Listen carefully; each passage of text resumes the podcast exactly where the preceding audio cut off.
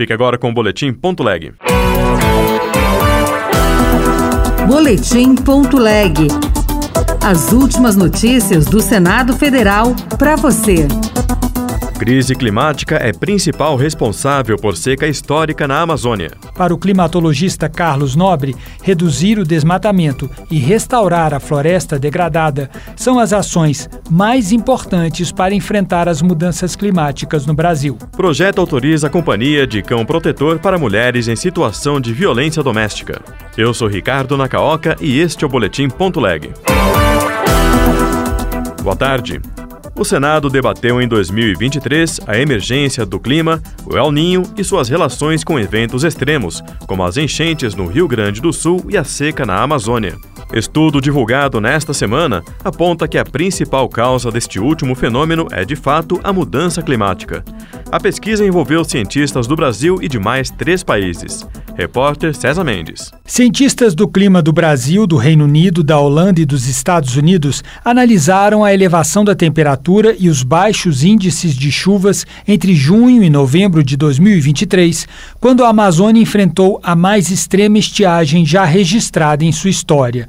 O estudo concluiu que 75% da influência seriam do aquecimento global, contra apenas 25% do El Ninho, que aquece as águas do Oceano Pacífico, dificulta o avanço das frentes frias e reduz as chuvas no norte e no nordeste do país.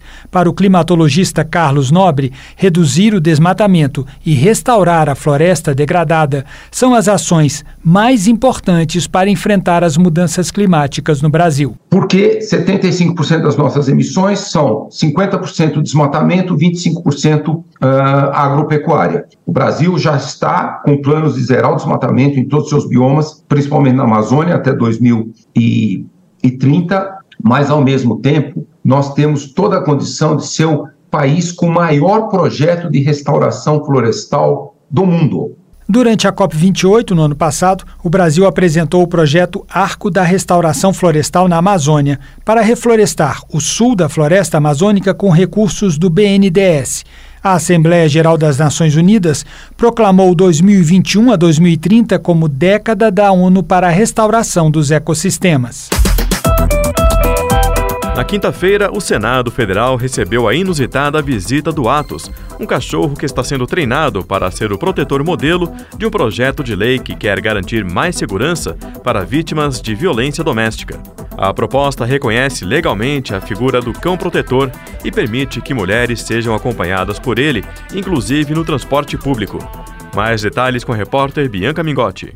O cachorro mais paparicado da cidade. Foi assim que o treinador do Atos, Délio Fernandes, definiu o animal após um passeio pelo Senado. O Atos é um cão protetor modelo para um projeto de lei que visa garantir a segurança de mulheres vítimas de violência doméstica. A proposta é da senadora Soraya Tronic e prevê o direito de ingressar e permanecer em ambientes de uso coletivo com o acompanhamento do cão protetor, inclusive em transportes públicos. Soraya defende o aprimoramento da legislação de proteção às mulheres e ressalta que os cães protetores, assim como o Atos, são treinados especificamente para atender a comandos de obediência. É importante ressaltar que estes cães não são perigosos ou agressivos e nem tampouco treinados para matar. Eles são especificamente preparados para proteger, para responder a uma situação desagradável da melhor maneira possível. Escolas especializadas oferecem um treinamento especial de cão protetor designados para cuidar de mulheres que enfrentam violência. O Atos está sendo treinado há seis meses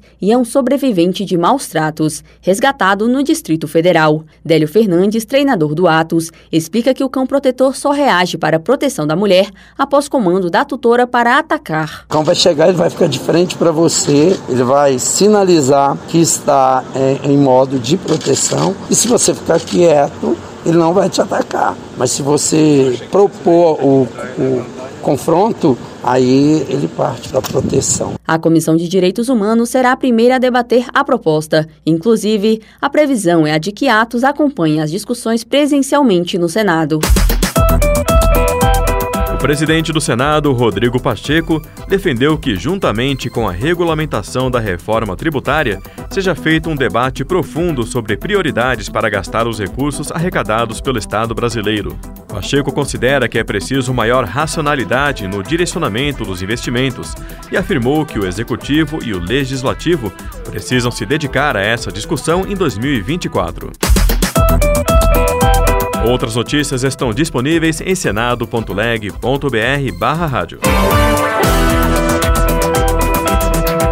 Você ouviu Boletim.leg.